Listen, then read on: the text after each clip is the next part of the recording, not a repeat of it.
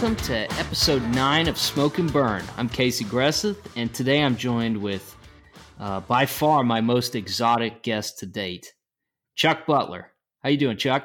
I'm great, Casey. How are you, man? Good. And you are joining us from Wasilla, Alaska? Yep, that's right. Wasilla, Alaska. I'm about I'm about uh, 45 minutes to an hour outside of Anchorage. Right. Yeah, that's uh you kind of drive around like that big bay to get to Wasilla, right?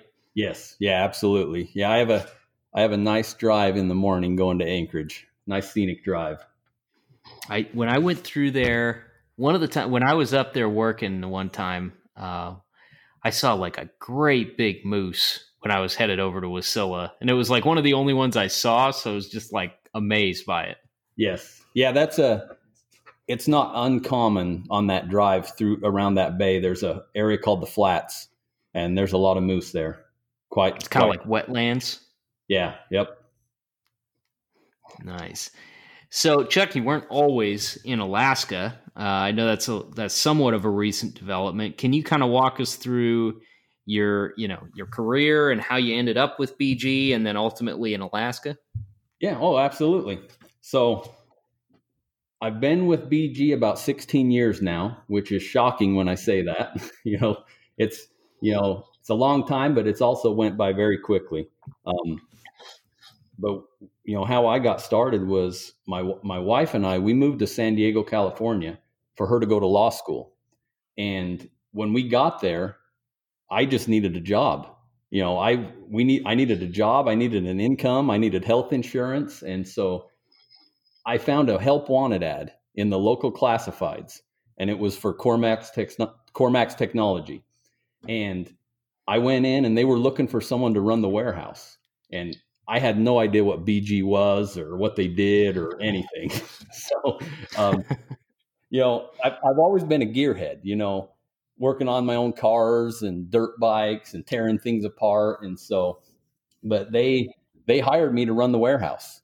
And I, I started out down there making kits, repairing equipment, filling orders, handling inventory. You know, that's kind of how it all began for me and I did that. I did that for about a year, and then they moved me into the office.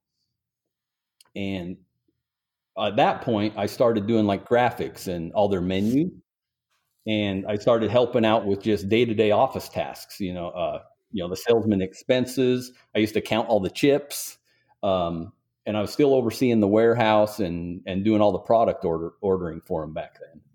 And man, that's a big shift. Yes, it, it was. And, you know, looking back, it kind of groomed me for what I do now, you know, running a distributorship. But I, you know, I was in the warehouse, in the office. And then what was really, what was really neat, and I owe a lot to a guy named George Louderback. He was a sales manager there at the time. And when I was in the warehouse in the office, he used to make me learn all the demos and learn all the equipment. And we had monthly sales meetings and he would make me get up in front of the crew and do demos, even though I wasn't in the field at all. Oh, and, oh man, yep. was that uh, was that irritating at the time? Like, what am I doing?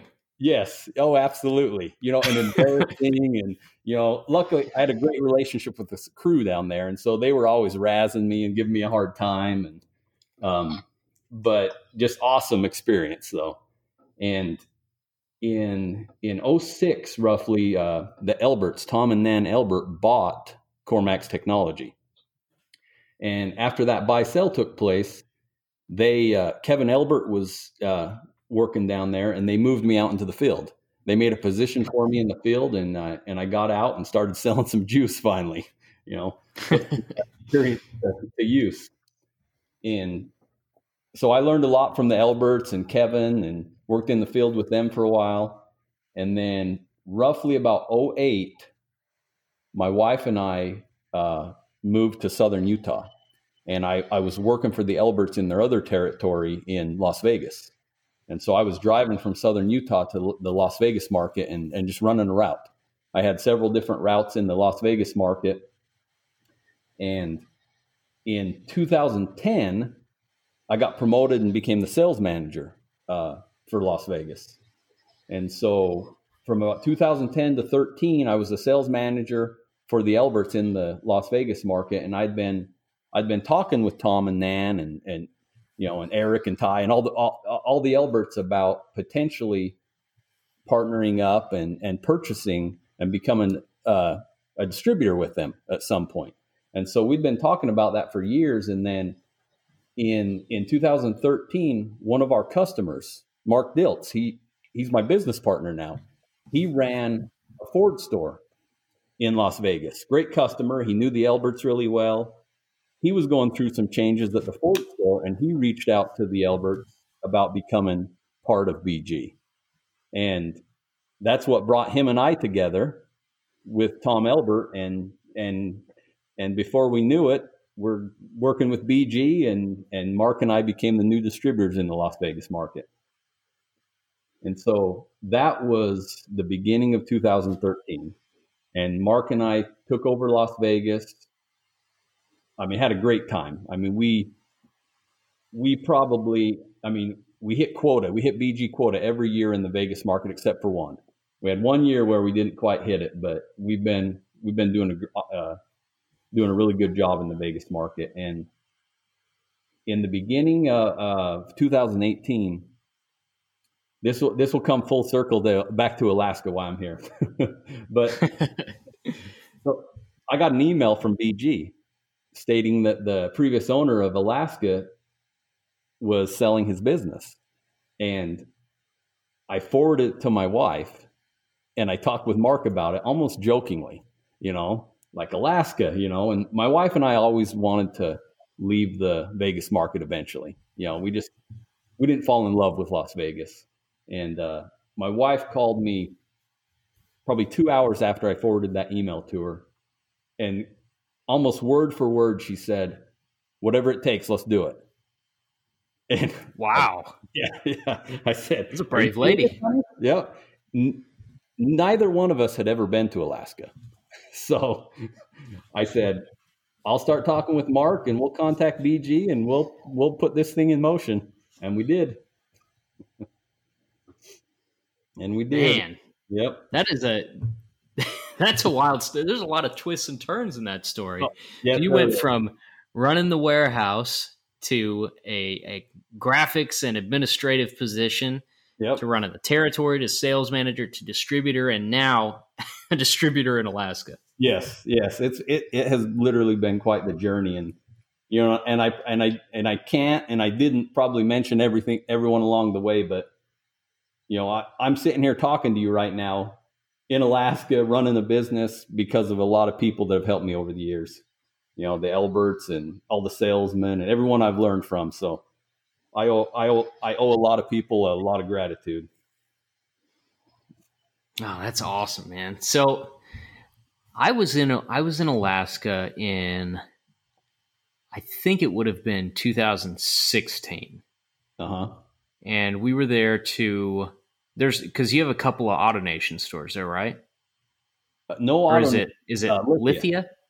Lithia. Yep. That's right. Okay, so so Lauren Peterson and I went up there. I was supposed to do, you know, training with the techs and the advisors. Lauren was going to get several shops set up on VMA. We were just going to like spend two weeks there and just pound out, you know, everything that we could get done in that time period. And yep. um, I think I went in like it was like the first week of June. It's like 70 degrees every day, like 18 hours of sunlight, and it was like just a blast of a trip. Yeah, we had such a great time. Yep, Not, and, nothing beats the summer up here. oh yeah, awesome. The, yep. the only downside is it's a it's a hard time to work up there because nobody's around yep. during that time period. Everybody's off running around playing. Yes, yeah, I, I I learned that very quickly. One of one of the first visits up here before Mark and I, you know, had finalized things and bought the business. We went around to see a couple stores, a couple current clients, and I don't think a single manager was working. They were all out fishing, you know, or gone somewhere. Yeah. Man, so so I know that the um, the the territory up there. I mean, is it is it fair to say that it was a little stagnant, you know, oh, prior to your arriving? Yeah, yeah, absolutely. There there was a reason it was up for sale. I mean, it was uh it was a stagnant and a territory that needed some attention. You know, and and it was they had kind of, you know, a limited number of accounts and then there was you, I think you said it's the Kendall group out of Oregon that was buying yeah. up dealerships and they have a agreement with Wynn's at the corporate level and it seemed like it was just a it was a tough time to be a distributor up there around the time that I was there and and afterwards. Yeah, and it and that I would agree with that, and it's it's still it's still that way somewhat. Uh, the the Kendall Group bought a lot of stores up here, and they still own the majority of the new car dealers up in this market. And luckily, Lithia has a big market share up here too. And you know, we have we of course have a, a great relationship with Lithia, and they uh, they allow their managers to make decisions at the store level. Uh, what you know, what maintenance company they partner with. So, I've when I got up here, we had a couple existing Lithia stores. You know, probably the ones you were up here working in. Uh, I think a Hyundai store and a Kia store, if I remember yep, right. A Hyundai and a Kia store, and and we've we've been able to further the business in those stores, but then we've been able to bring a couple more on. And I'm kind of on cloud nine today, actually, because I left a meeting today with one of the other uh, with one of the other Lithia stores today, and basically got confirmation that it's a go today. So fingers crossed, knock on wood. But uh, but very good meeting today and good news. And it's it's one of the largest dealers in Alaska. It's a Chevy store. Oh man, congratulations! That's awesome. How long have you been working on them? Well, I, it's funny because I was talking with my one salesman up here about it, and he asked me the same thing. And it's I've been in Alaska for two years now. This month is two, marks two years, and I probably my first visit to this store was probably a month or two after I got here. So it's almost been two years of working on it's this. a long cold call process. Yes, it is. yes, it is. So, so what kind of reception did you get when you were there? I mean, knowing that there was, you know, a bit of a lack of attention paid to the accounts that you did have up there. I mean, what kind of programs did you find, and and how were you received? What was people's perception of BG? Some stores okay. Some some stores, you know, we had some buy-in and uh, and they drank the Kool Aid, so to speak. I mean, we had some good, some rela- decent relationships, and then others that it, were just totally neglected. I mean, a, a good portion of the stores weren't used to seeing a BG guy on a regular basis. They were they were call customer. They were used to getting having to call and try to get the product shipped to them, and and so some some rough some uh, some rough visits the first few times into places. You know, one of my right when I got up here, one of the first things I did was just try to put together the best customer list I could and just go see everybody, you know, and take inventory and the status of what I really had going on up here. And I sent out, I had sent out a, a letter when I first got up here to the whole customer database that I had received, just announcing the change of ownership and new address, new new contact information, and I was shocked because just because of that letter, I probably sold a couple thousand dollars worth of product. No joke. That's a different buying procedure. So, um, yep. let me ask you this: How much chicken feed do you sell? Oh, I haven't quite got into that market yet, but I'm, I'm, looking into it. Oh, long story, maybe another yep, time. Yep. Uh, so you're you had sort of a mixture. So did you have a definitive customer list, or or was it fairly incomplete? Did you come to find out? Fairly incomplete. You know, I I had I had somewhat of a customer list to start with, and you know, I knew I knew who was buying. You know, somewhat regularly on a monthly basis, and it was mostly a group of dealerships. What I kind of walked into was a handful. I mean, I'm talking like five dealers, new car dealers that were consistent buyers, and then maybe one or two independent garages. That's you know that's really what the territory consisted of. Wow. There was, yeah, there was there was a lot of you know, every, you know, accounts buying every now and then a case of fuel every now and then. But we, what I walked into was about my first few months up here, just trying to get my hands wrapped around it was probably about we did about eighteen to twenty thousand dollars in sales each of those months. That's you know that's kind of where we started. That's that's really not bad considering. I mean, you've got mm-hmm. seven, you know, active accounts. Yeah, that's yep. that's pretty good. Yep.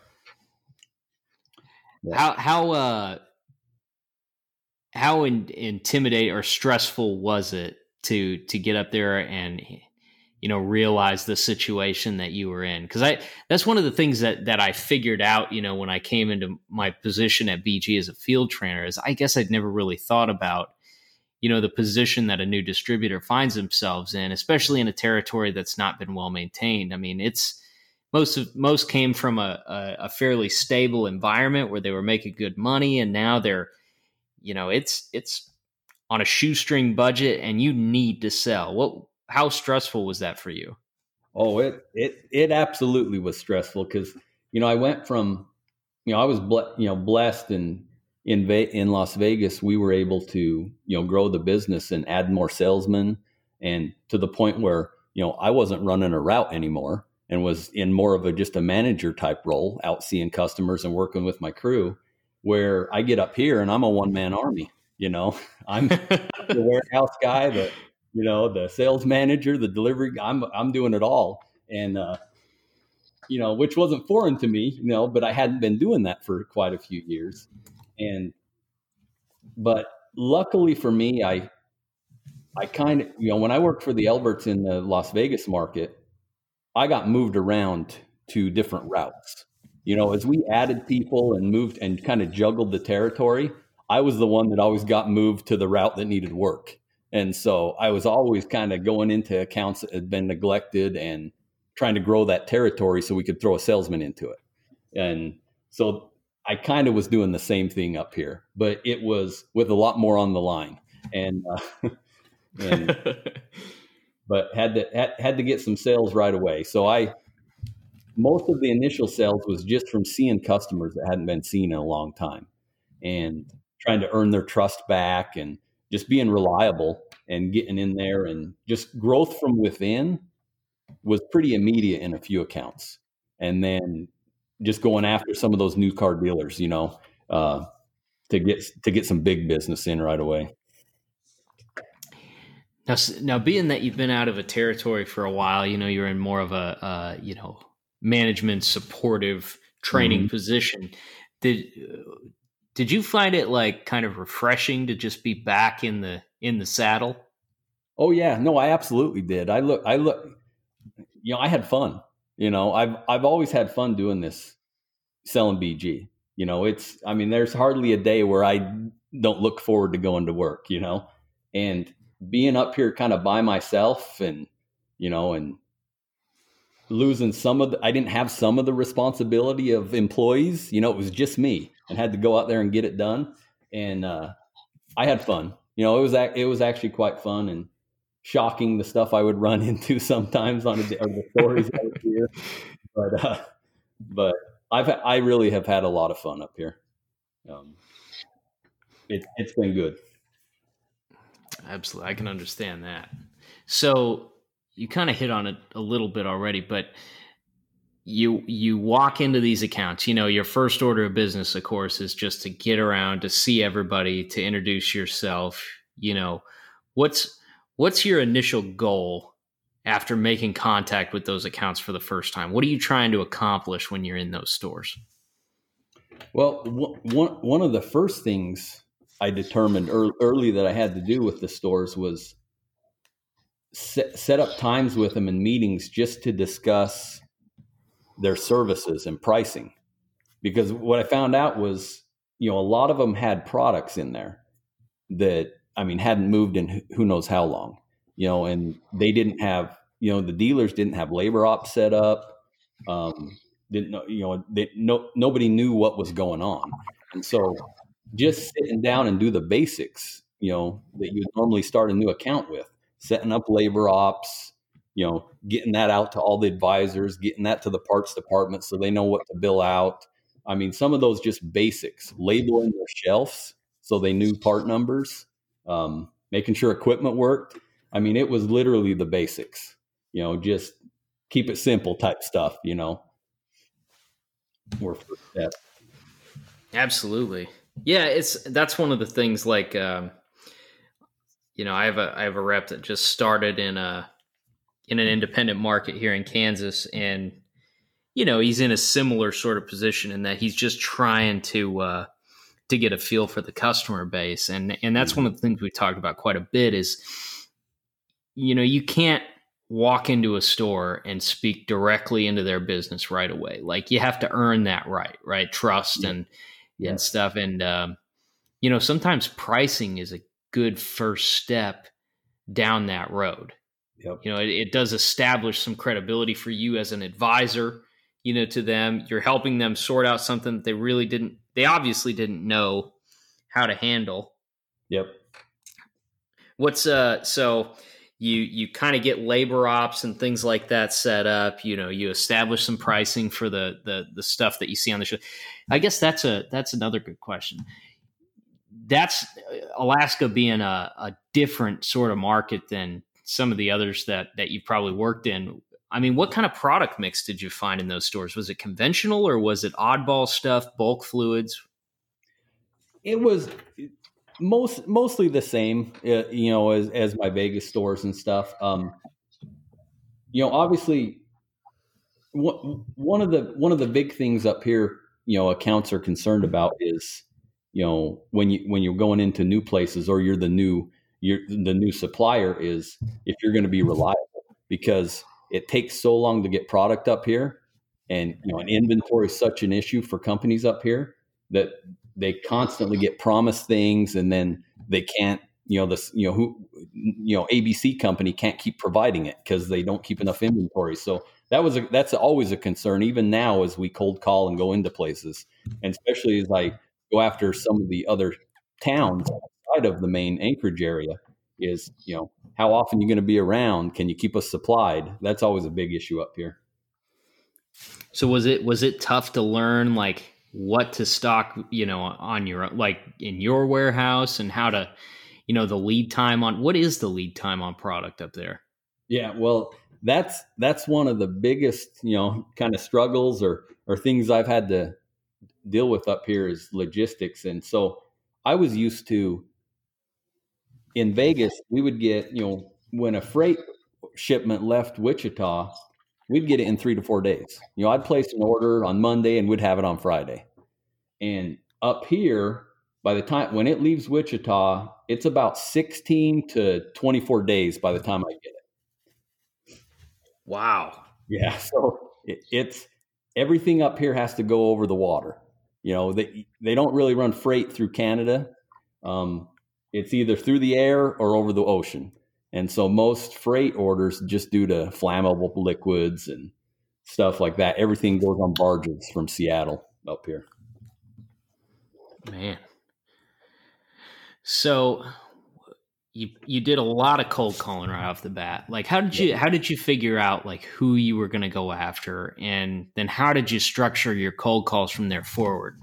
Did you have yeah. like a a working list that you that you kept track of or a schedule? Yeah, so most there's not a lot of new car dealer potential up here at the moment due to you know due to some group contracts, but the the limited number of new car dealers that I didn't have, those were I was cold calling those from you know month one. You know, getting in there and getting the process started, meeting people and letting them know I'm I'm here. Um, but my my quickest sales increase was going to come from independence because we very very little independent business up here uh, that we started with. So, I mean, my days every every day I would I would go to the office and I would literally make myself a list of who I was going to see that day, what part of town, you know, I was going to go to, and I would I was on I was on Google Maps looking for auto repairs facilities in that area, and I would write them down and that's who I'd cold call that day after I got done servicing existing stuff. and that's that's really what I did every single day. And we had zero fleet business.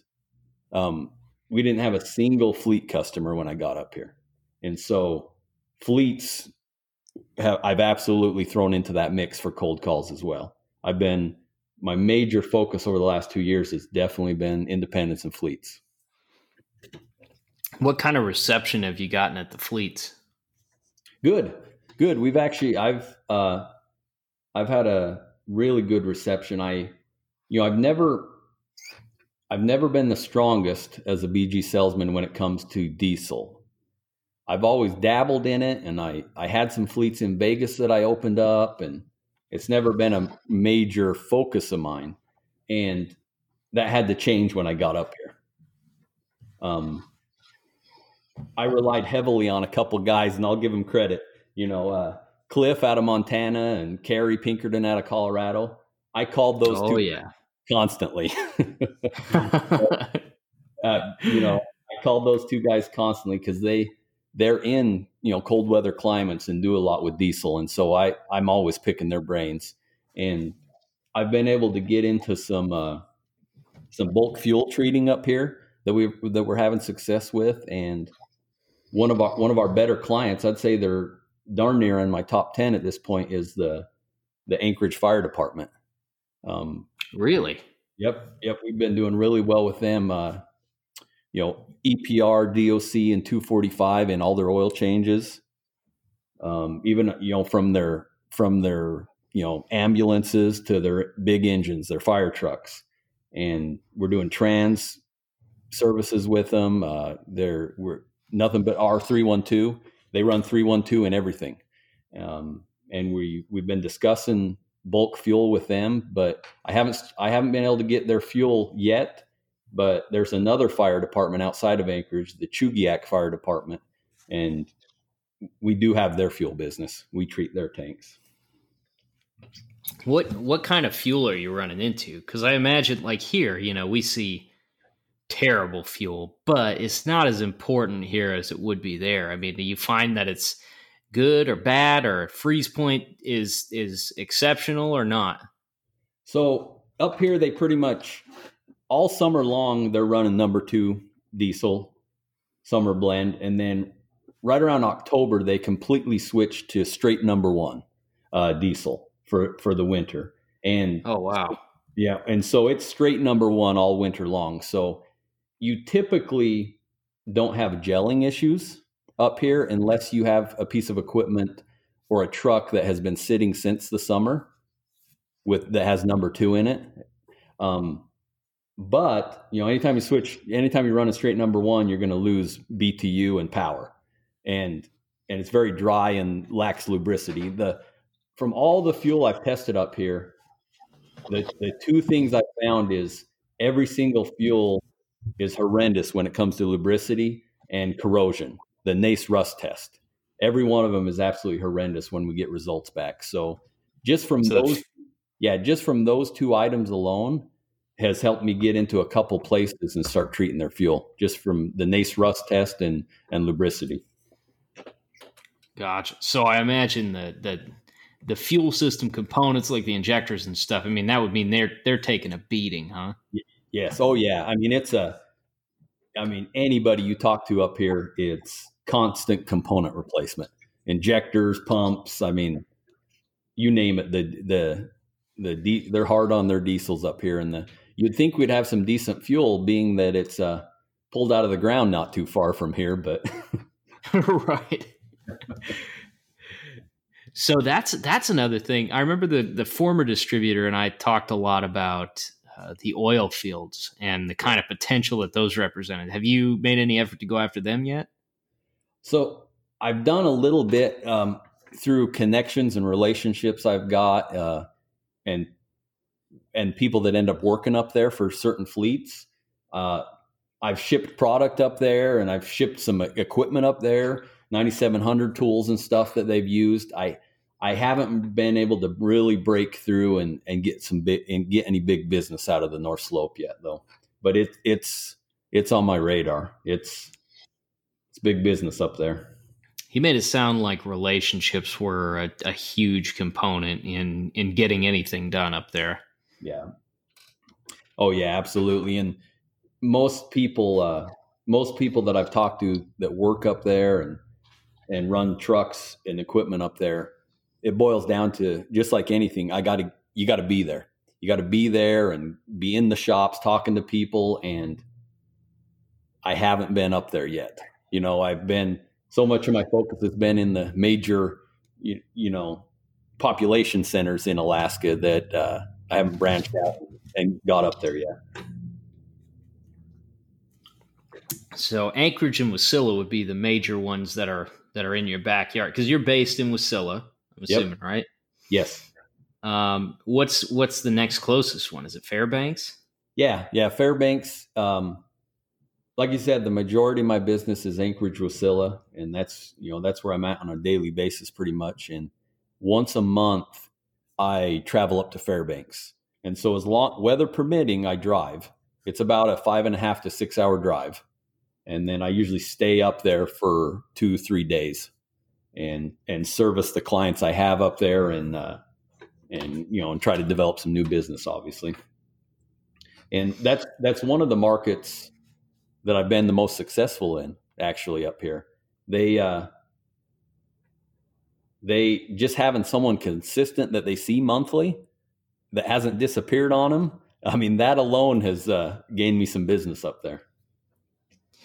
You know, it's funny because I had similar sort of experience in in Western Kansas because I remember we we hired a guy on that used to work out there and you know just couldn't come to terms with the old distributor and then you know we hired him back and so he and I went out you know early on when he started and we're just going to cold call uh-huh. and I think when you cold call you're preparing yourself to be told to get out right? Yeah. Like oh, you yeah. expect people. You absolutely are. Yep. yeah, especially if you've you know if you've been gotten a lot of experience in a major metro area. Like they get cold called a lot, and they're used to telling people to pound sand. And man, we we went through like five or six dealerships, cold called them, set a meeting, had a demo. I mean, we put product in them like the second or third visit, several of them, and uh-huh. I just uh-huh. it blew my mind. But you know what I learned is that it's the same sort of thing. Like nobody was reliably spending time in these shops, and they were just, you know, they were just amazed that somebody was actually putting some time and effort into them and treating them like they were important. Yes, yes, and I, I got a, a story along those lines. The very first time I ever went to Fairbanks, I had been here a month, month and a half, and I drove up there, and I went and saw the current clients that were buying, which was only like three shops and then three independent garages. And then I went after the big dog in town, big Chevy store. That's the first place I went and cold called. And I had done my research. You know, I knew who the service manager was. I had got on their website and I knew what he looked like. They had a picture of him on the website. And I walked in and I found him. There he was standing outside his office. And I walked up to him. And before I even introduced myself, he just saw BG on my shirt and he goes, Equipment. We were just talking about you this morning. I said, You were. he goes, Yeah, Tech was telling us all about BG. and it was like, Wow, I need a few more of these to go down. right. You know, it's funny. I was I was having a conversation with one of the guys the other day about follow up and how important it was on a cold call and stuff. Yep. You know, there's there's shops where it takes you know a lot of cold calls before you're finally going to find an inroad or or you know set a demo. And it's a mm. lot of it's just being consistent right? Being reliable.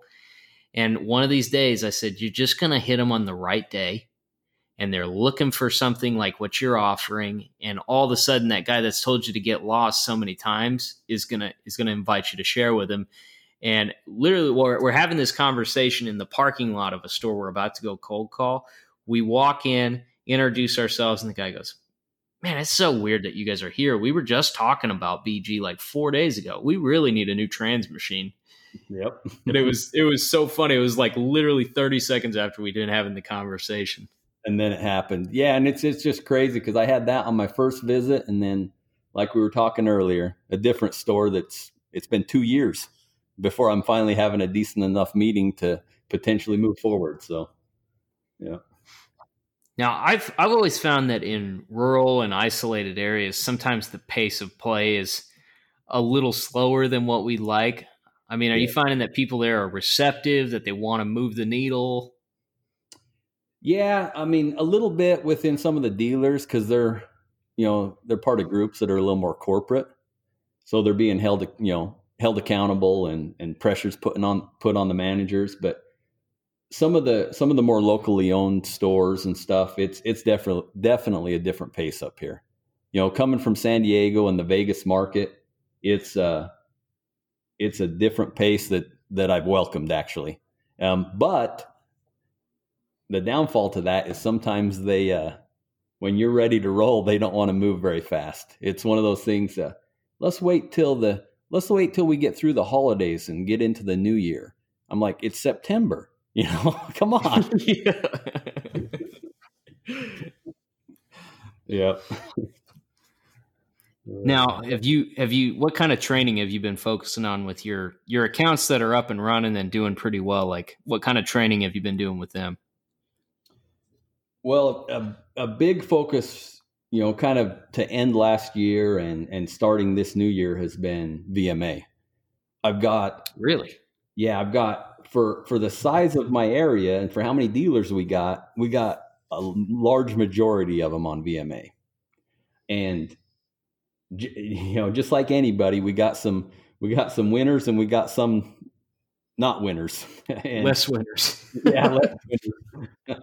and so a, a, big portion has been between my uh, my salesman up here, Josh, and I. We've been we've been putting a major focus on getting VMA usage and just getting the presentations.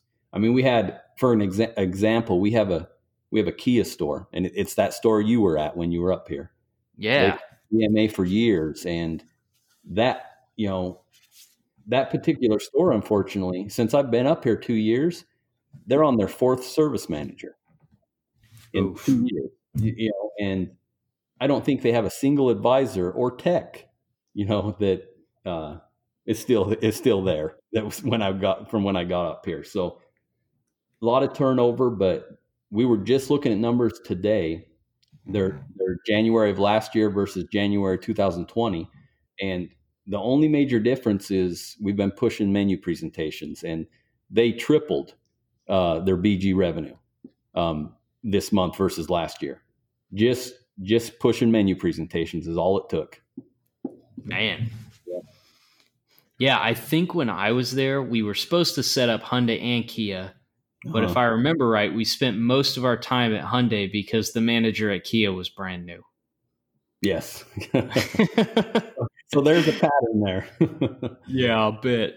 Yep. And now, one thing that's been a big change for me too, you know, in the Vegas market, we got some large new car dealers, you know, and I mean, we, we, we've got some new car dealers with, you know, 10 to 15, 16, 17 advi- service advisors.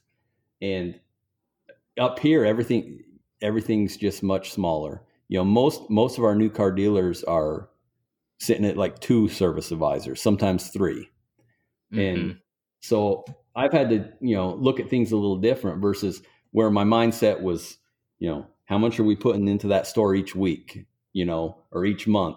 You know, I, I started running reports up here and looking at purchases versus number of advisors as as a as a key to kind of evaluate the stores. And it's a different sort of metric. Yeah, yeah. I had to kind of change how I evaluate the stores just just due to their different sizes. Hmm.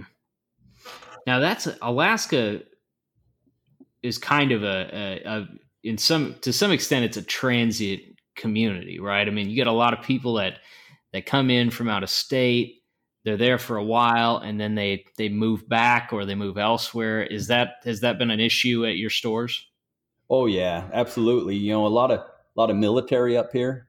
You know, so they come up here and once they're once they once they've served and they're out, they'll they'll they'll stay and work for a while, and then they move back to the lower 48. So a lot of military moving in and out. And uh, the other thing we talked about the North Slope and the oil fields, um, a lot of movement there too. You know, technicians can make a lot of money up on the slope, and we'll lose technicians constantly because they'll get a they'll get a gig up on the slope, then they'll come back because they got laid off, and then they get a gig again and they leave, and so a lot of turnover up here. That's that's that's one thing. That's what that's been one of the struggles you know, especially and even in management too, a lot of turnover with managers. And so I'm having to sell the program and, and kind of start fresh quite often. All right, that's that's yeah. tough. Yeah. Now, if anybody in the world is operating under severe conditions, it's it's you guys do you find a less kickback there over you know manufacturer suggested intervals and stuff than you did in Vegas? Oh yeah, absolutely. You know they uh, they they they take the extreme conditions to a whole nother level up here. I really don't run into that at all. Even even even when I'm working with advisors and the consumers, you know, bringing their cars in, you know, tend to understand you know, we work, we live and and drive in extreme conditions up here. So severe maintenance schedule is is just a must.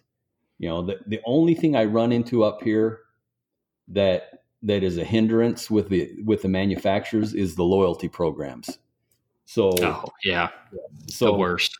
Yeah, the PACE program with GM and Mopar loyalty, those tend to be worse up here than what I've had to deal with in the past because because we're so far away and it's so hard to get p- parts and product quickly you know the dealerships tend to have to buy locally quite often when they run out. And so their loyalty numbers are they're always running on the ragged edge of of maintaining their you know their pace numbers if they're a GM store. So getting into new GM stores has been very difficult. We've had to get uh you know quite uh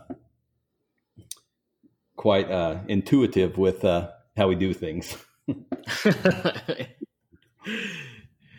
that's that's can be an issue at about any GM store. Like, what's uh, what have you found is a good way to a good compromise or a good way around that that particular issue with the PACE program? Well, I've we've done it a few different ways. You know, I have a I have one GM store that service just buys the product. Um, it we it's stocked in the parts department and parts hands it out just to control it. But mm-hmm. when we write an invoice there, it literally gets billed directly to service. And so it's it's looked at as more like a shop supply. And we've we we we've had to just increase the labor on those particular services to cover the product cost.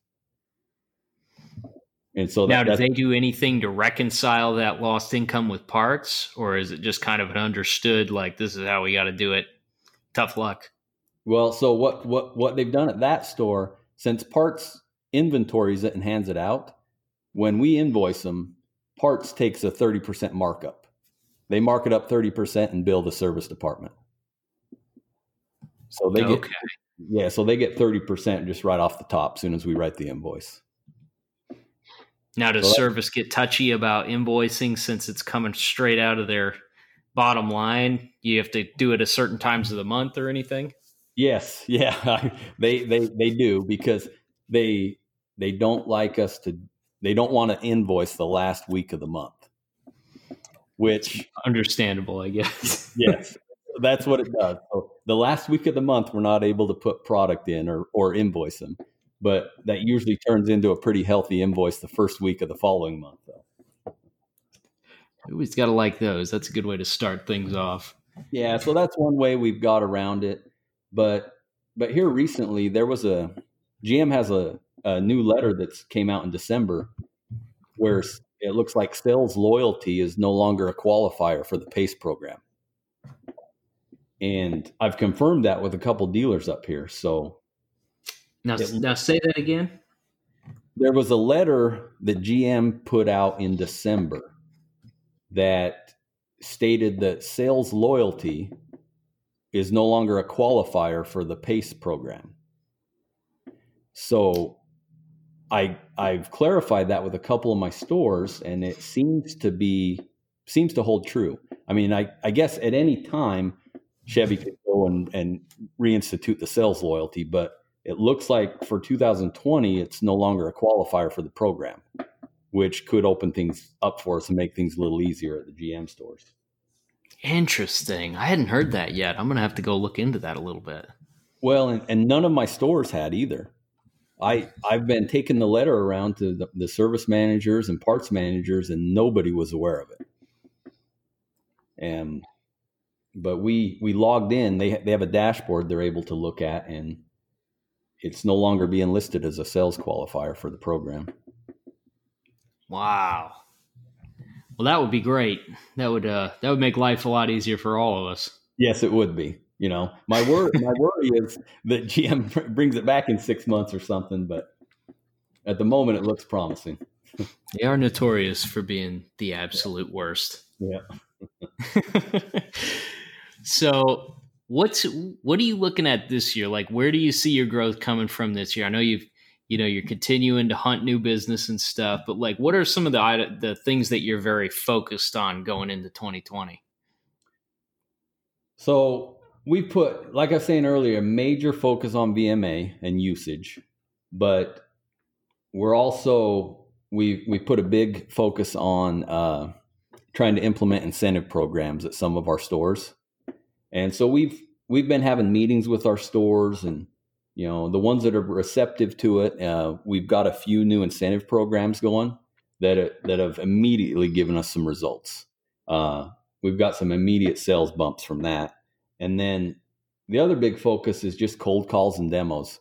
We i'm a i'm a i'm a i'm a demo uh, i'm a demo nut. You know i love doing demos. And so anytime i can be out demonstrating the product i'm i'm I'll I'm all for it all the time. So my guy my guy up here, Josh and I, uh, cold calls and cold calls and demos. I mean that's our major focus. We were I was looking the other day and we we gained roughly 30 30 new accounts last year.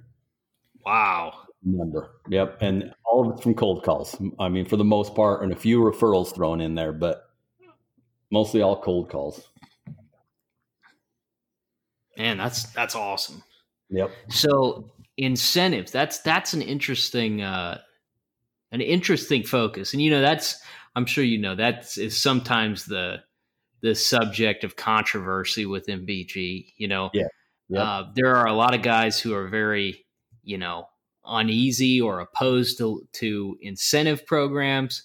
But I think if we're to look at like the most successful BG reps and distributors, incentive programs are they're a huge part of how they build these these massive sales programs and stuff at different stores. Like has has it, incentives always been a, an important part of your strategy in stores and and what does your incentive programs that you're trying to set up look like?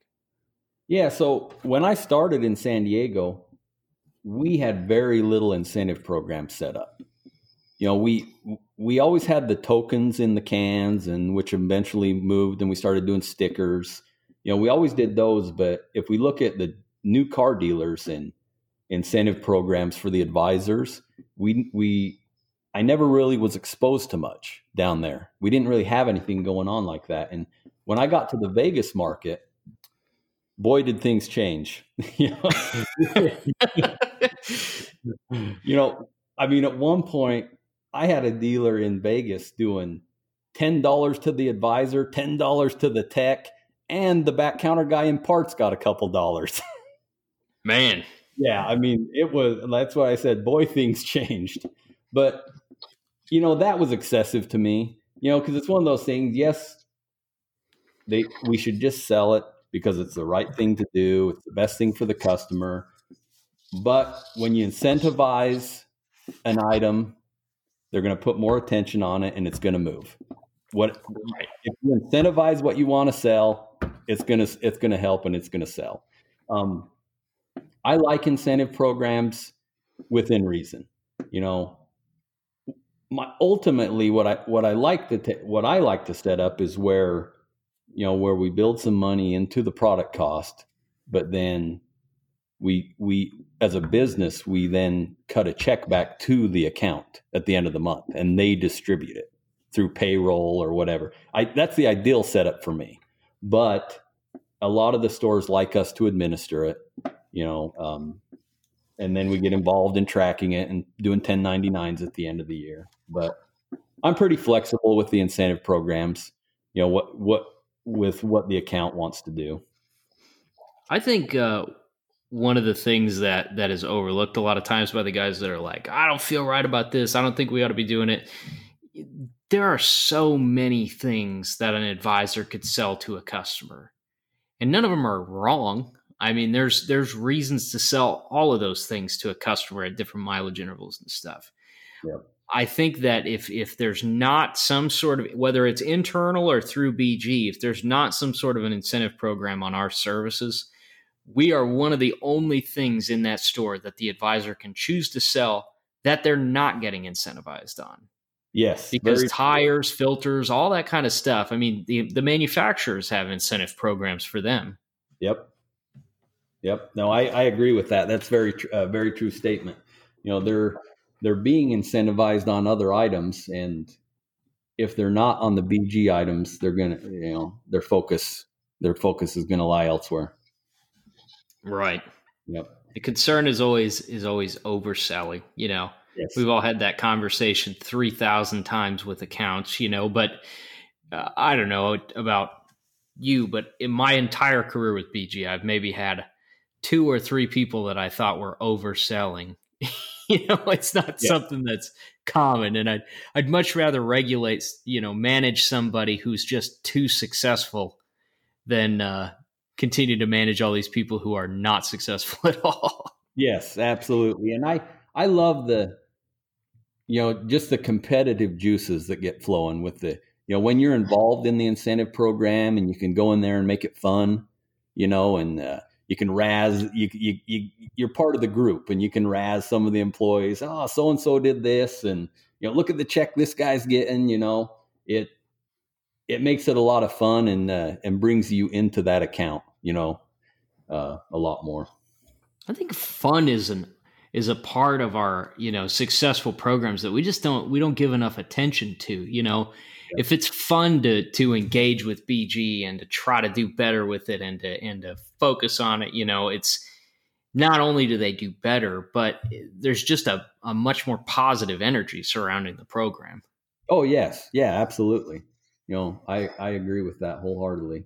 And you know, and one of the, one of the things I did too, you know, because having fun and, and it's all about relationship building, you know. So one of the things I forgot to mention earlier, but that I did right away when I got up here with some of the existing clients was get in there with some food and break bread with them, you know, and just, you know, that's one of the first things I would do to tr- try to jumpstart that relationship and, you know, and, and kind of earn their business. You know, I'm coming in as an outsider you know i haven't i haven't done anything for you you know and uh, getting in there and repairing their equipment and buying them lunch and you know that that was one of the first things i did at every account which really helped too.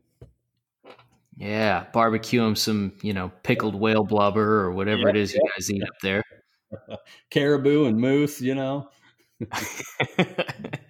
There is like there's some sort of native alaskan food that's like some sort it's like a blubber dish. What's what's the word for it?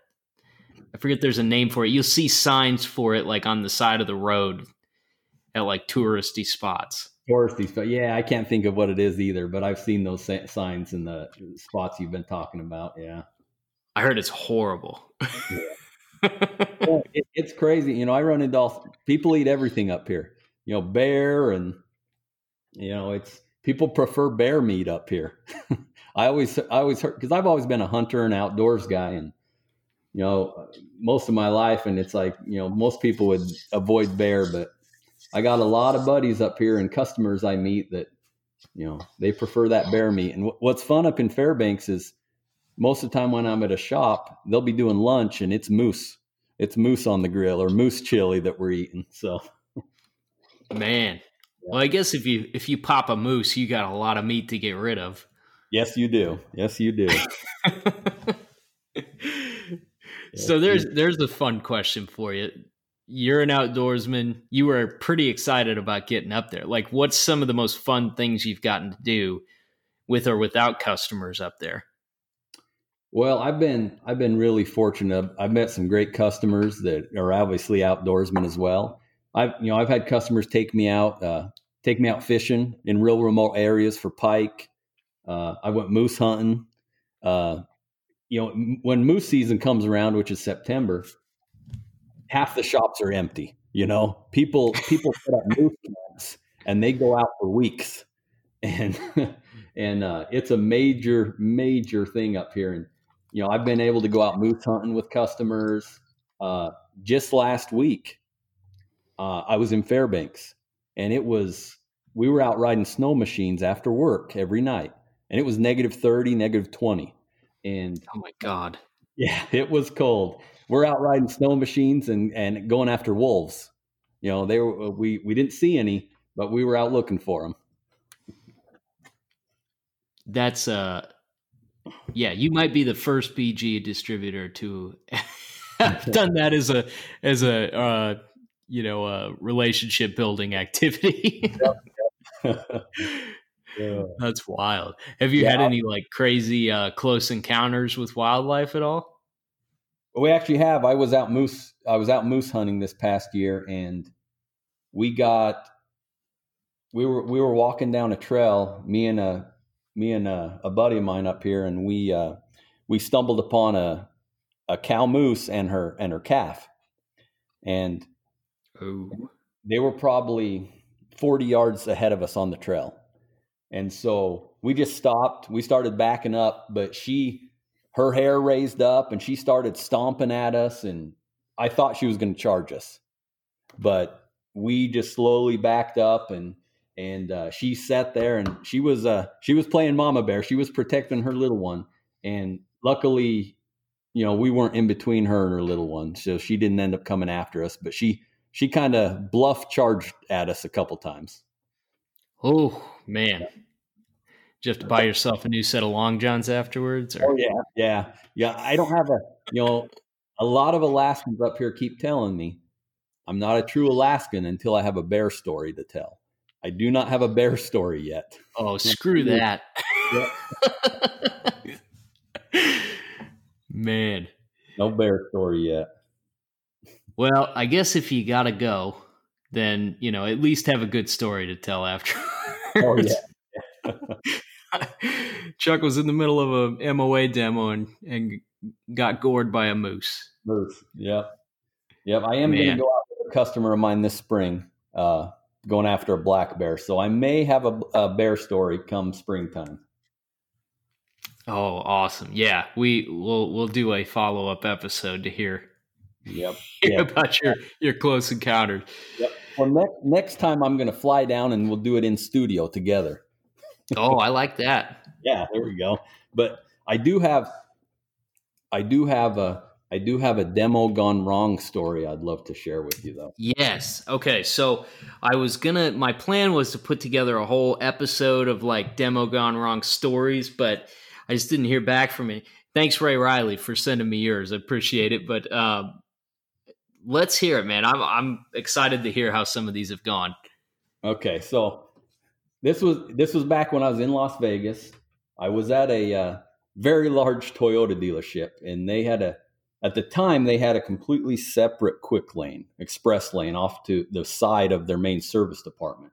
Very large store. I mean, the quick lane itself probably had, heck, I don't know, eight to 10 bays, you know. And uh, I had all the service advisors uh, early morning in the shop. And we were just putting in EPR and MOA. It was the first time this service was going to go into this store. And so I'm there to talk about it and I'm demoing EPR and I've always used the test bearings from the from the bearing machine.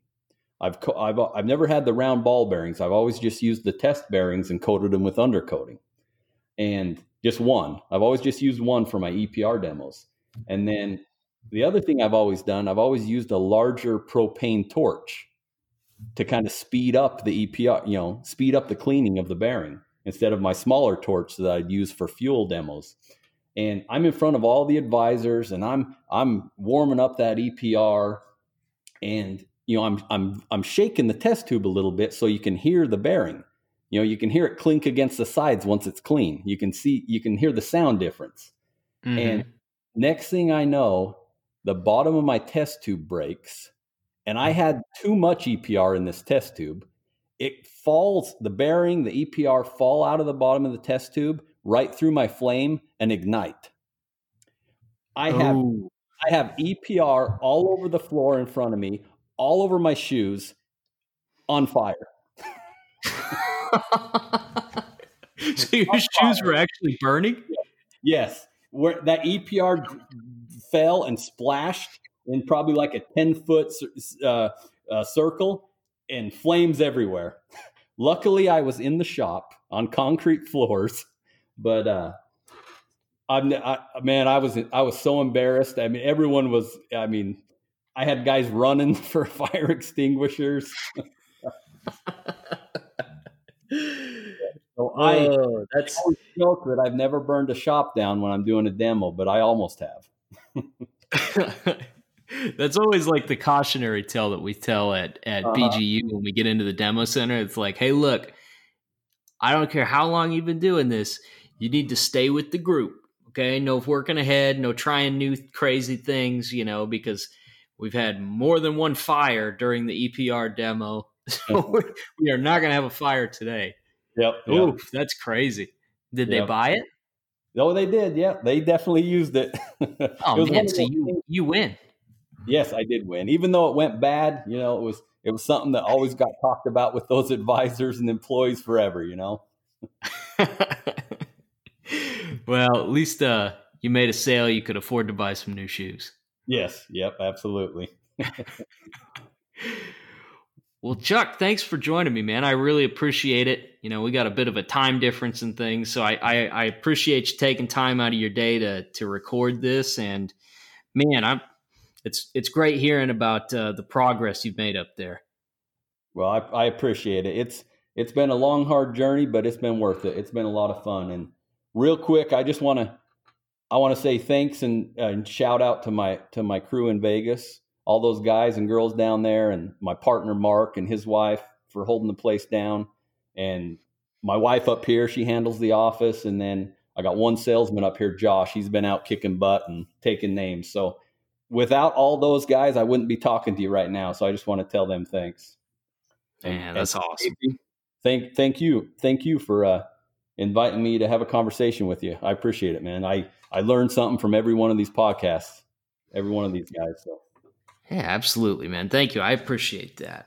Yeah. Well, stay safe up there, Chuck. Don't get mauled by a bear, and we'll talk to you soon. Sounds good. Thanks, brother.